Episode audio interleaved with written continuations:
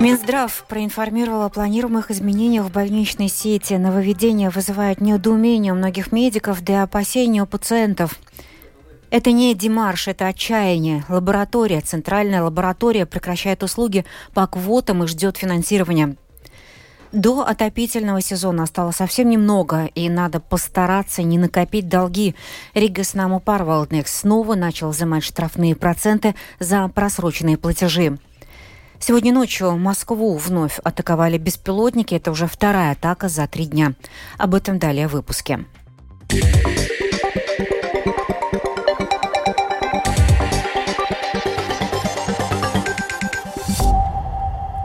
В соответствии с графиком разработки государственного бюджета на 2024 год Министерство и другие центральные учреждения подали в Минфин запросы о приоритетных мерах в 2024 году на общую сумму 1 миллиард 983 миллиона евро.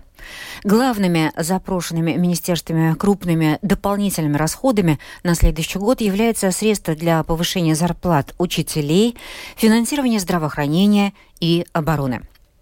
После реформы число больниц в Латвии не изменится, но в зависимости от перечня предоставляемых услуг стационары разделят на пять уровней.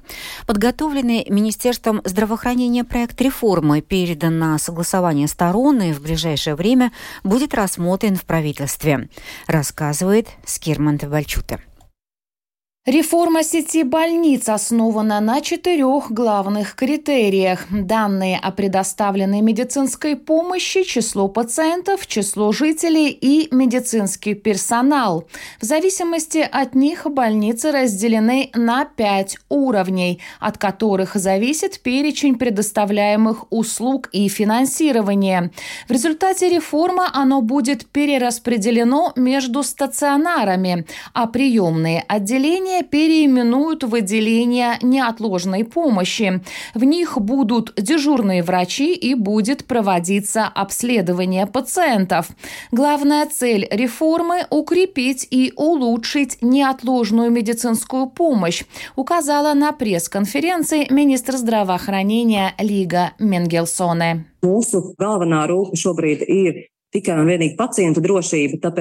Наша главная забота сейчас – это исключительно безопасность пациентов, поэтому это является самым главным вопросом в плане. Потом, разумеется, есть и безопасность самой системы, а также система распределения врачей, медсестер и помощников врачей. Но в первую очередь мы должны быть полностью уверены в том, что в случае возникновения необходимости неотложной медицинской помощи, эта помощь будет оказана максимально быстрым и качественным способом.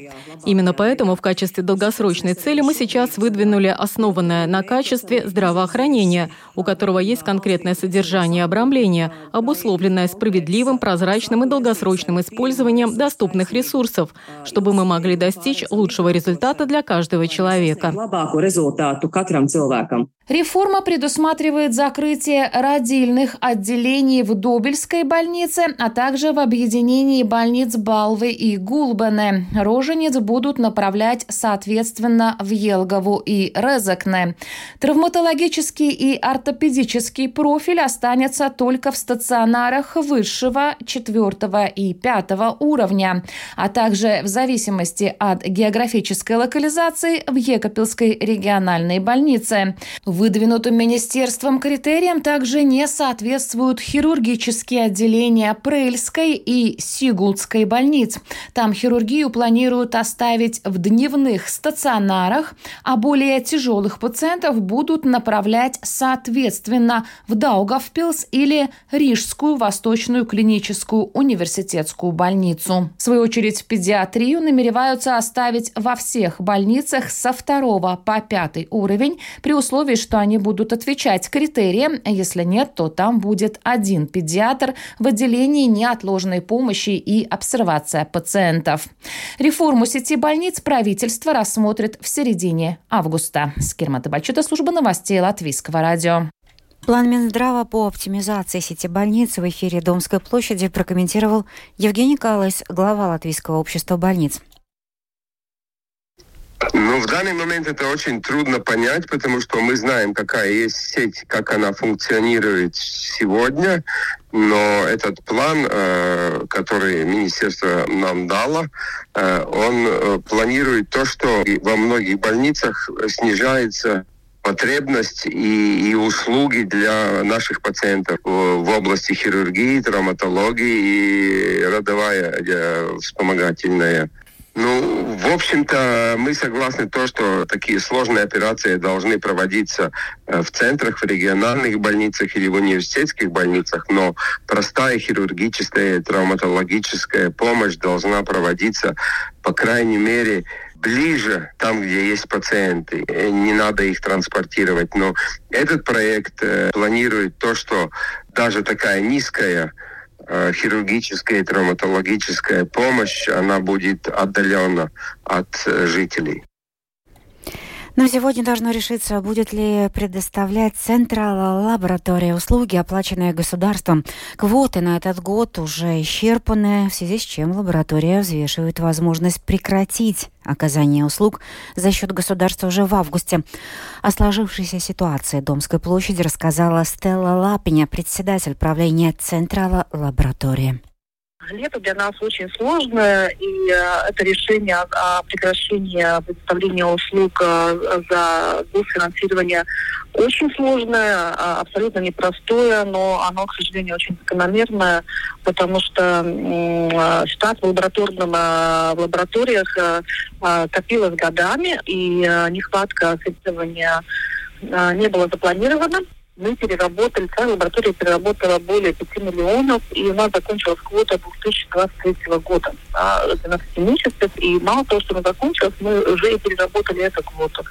И э, как э, сказала госпожа Остлейна, мы э, очень надеялись, и, и это было сказано в публичном пространстве, также в СМИ, и, и в министерстве, и, э, и в службе национального здравоохранения о том, что будет э, добавочные деньги в размере 8,6 миллионов, которые закроют переработку первого полугодия лаборатории. К сожалению, эти деньги были перераспределены на другие программы. А, мы это узнали там буквально две недели обратно. И очень долго думали, что делать, но поняли, что нам, с нами никто не разговаривает, и нам никто не дает гарантии, что нам заплатят. Э, и просто уже не было возможности э, предоставлять услугу за свой счет. И сегодня мы еще работаем. У нас сегодня встреча с министром, мы обсудим эту ситуацию, и я очень надеюсь, что мы получим более четкие гарантии а, об оплате и продолжим а, предоставлять услуги.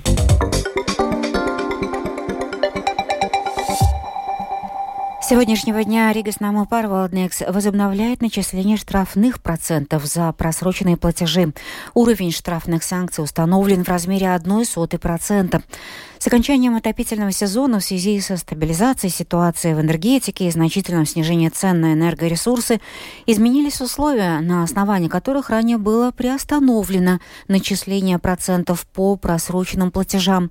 Как заявила член правления Региснаму Парвалдникс Лайла Кейселе, компания следит за изменениями экономической ситуации и при необходимости пересмотрит вопрос о начислении процентов за просроченные платежи. Угрозы от российской группировки наемников ЧВК «Вагнер» переброшены в район Сувалкского коридора к границам Польши и Литвы на данный момент нет. Об этом Домской площади заявил Игорь Раевс, парламентский секретарь Министерства внутренних дел.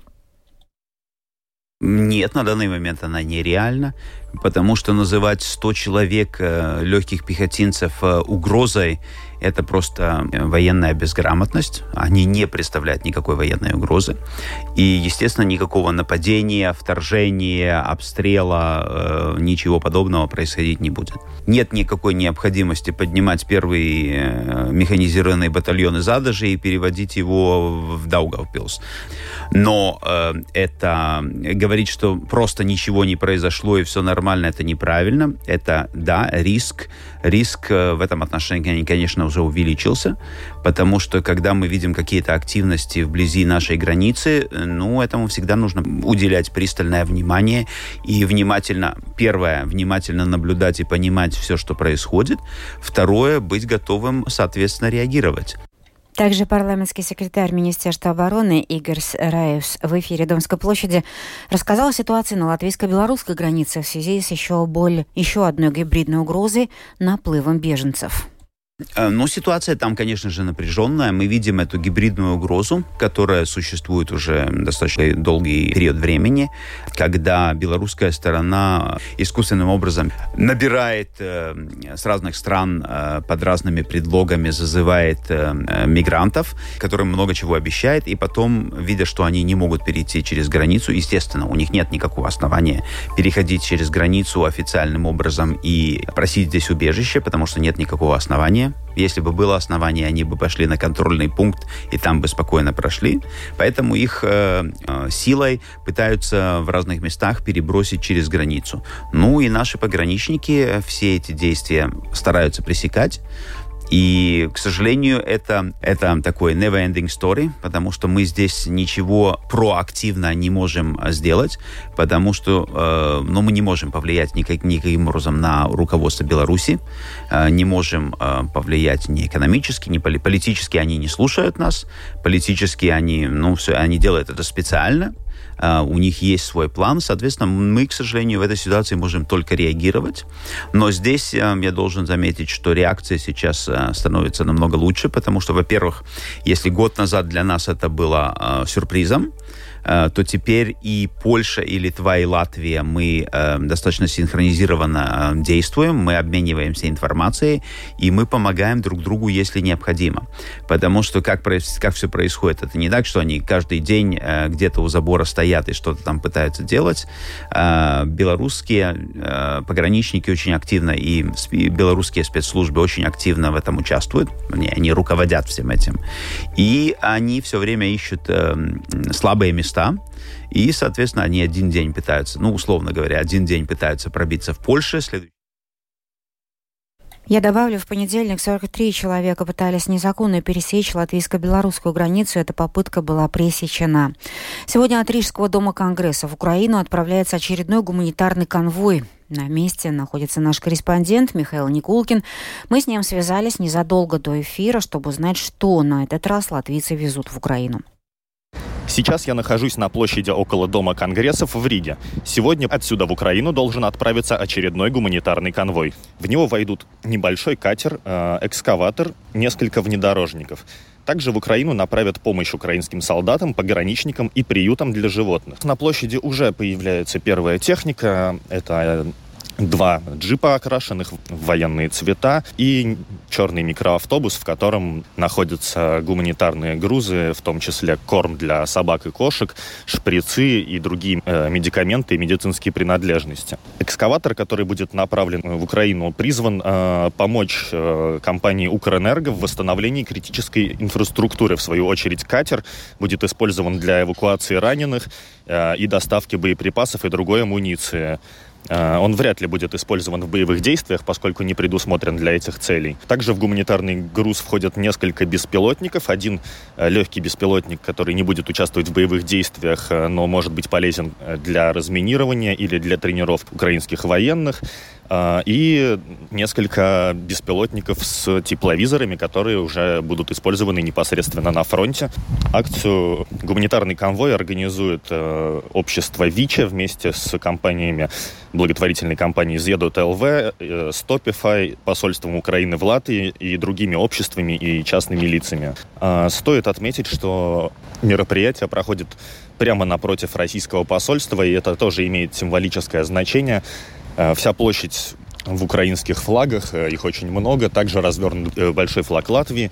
Царит очень дружелюбная обстановка. Организаторы общаются с журналистами, рассказывают про, про то, как будет использован груз и какие у них дальнейшие планы. Приехал еще один внедорожник пикап Nissan, окрашенный в цвета хаки, и еще один микроавтобус с гуманитарным грузом, который заполнен коробками и мешками с э, гуманитарной помощью. В гуманитарный груз также входят такие принадлежности для украинских военных, как перчатки, защитные очки, сумки и другие необходимые на передовой вещи. Организаторы подчеркнули, что перчатки являются очень важным элементом защиты, так как э, в темноте можно, солдат может, например, обжечься об э, горячий автомат, э, если он не имеет перчаток, и в таком случае он больше не сможет продолжать эффективно участвовать в боевых действиях. Михаил Никулкин, служба новостей Латвийского радио. Сегодня ночью в Москву вновь атаковали беспилотники. Тоже вторая атака за три дня. Несколько беспилотников были сбиты средствами противовоздушной обороны на подлете к городу. Один дрон попал в башню в деловом комплексе Москва-Сити, которая была повреждена при атаке в воскресенье. Эту тему продолжит Рустам Шукуров. Как сообщает Радио Свобода, ссылаясь на мэра Москвы Сергея Собянина, поврежден фасад на уровне 21 этажа, нарушено 150 квадратных метров остекления. В мэрии отметили, что пострадавших нет. Судя по фотографиям, с места серьезного ущерба зданию, которое занимает в том числе государственные ведомства, не нанесено. На месте находились экстренные службы, пожара в здании не было. По данным телеграм-канала «Астра», там, куда попал беспилотник, находится Минэкономразвития России. Ранее пользователи соцсетей сообщали о звуках взрывов на западе Московской области. Утром Министерство обороны России заявило, что ночью в Одинцовском и Наро-Фоминском районах Подмосковья были сбиты два беспилотника, а третий подавлен средствами радиоэлектронной борьбы. Именно он, как утверждает Минобороны России, потеряв управление, врезался в башню в квартале Москва-Сити. Отмечается, что из-за новой атаки дронов на некоторое время была приостановлена работа аэропорта Внуково, который находится на юго-западе Москвы. В последнее время атакам беспилотников все чаще подвергаются не только граничащие с Украиной регионы, но и центральные районы России. Только за последний месяц это уже пятая попытка атаковать дронами Москву. 24 июля один беспилотник врезался в строящийся бизнес-центр на проспекте Лихачева, а другой упал на одно из зданий Минобороны. В ночь на воскресенье в небоскребы в Москва-Сити ударили два беспилотника. Еще один был сбит под Москвой. Российские власти обвиняют в атаках Киев. Украинская сторона атаки, как правило, не комментирует. В то же время бывший руководитель внешней разведки Украины Николай Маламуш отметил, что нет никаких ограничений нанесения ударов по объектам на территории России. Вот почему-то в России выработали концепцию наступать, бить баллистическими ракетами и вообще проводить акции террора массовые, это законно. А если э, мы проводим операции против России в Москве, это якобы уже незаконно. То есть абсурдная ситуация. Террорист хочет, чтобы его не уничтожали или не противодействовали. Следует отметить, что российские войска сегодня ночью нанесли удары дронами по Харькову и области. По информации главы Харьковской областной военной администрации Олега Синегубова, дроны попали в трехэтажное здание учебного заведения в Салдовском районе города. Разрушено два этажа, возник пожар без пострадавших. Еще три прилета зафиксированы на территории спорткомплекса Шевченковского района. Повреждено двухэтажное здание. Получил ранение и был госпитализирован 63-летний охранник, написал Синегубов в своем телеграм-канале. Рустам Шукуров, служба новостей Латвийского радио. Завершении выпуска о погоде на вторник, 2 августа. В ближайшие сутки в Латвии ожидается преимущественно облачная погода. Временами будет идти дождь, местами сильный ливень. Возможно, гроза, местами сформируется туман с видимостью от 100 до 500 метров. Южный ветер 4-9 метров в секунду. На побережье порывы до 14 метров в секунду. Температура воздуха ночью плюс 15-19. Завтра днем 19-23 градуса. В Риге ночью будет преимущественно облачная погода. Днем переменная облачность облачность, будет идти дождь, южный ветер 3,8 метров в секунду и температура воздуха ночью 16-18 градусов, максимальная завтра днем 22-23 градуса. Медицинский тип погоды второй благоприятный. Это была программа «Сегодня в 13» 1 августа. Продюсер выпуска Марина Ковалева провела Юлия Михайловская. Yeah.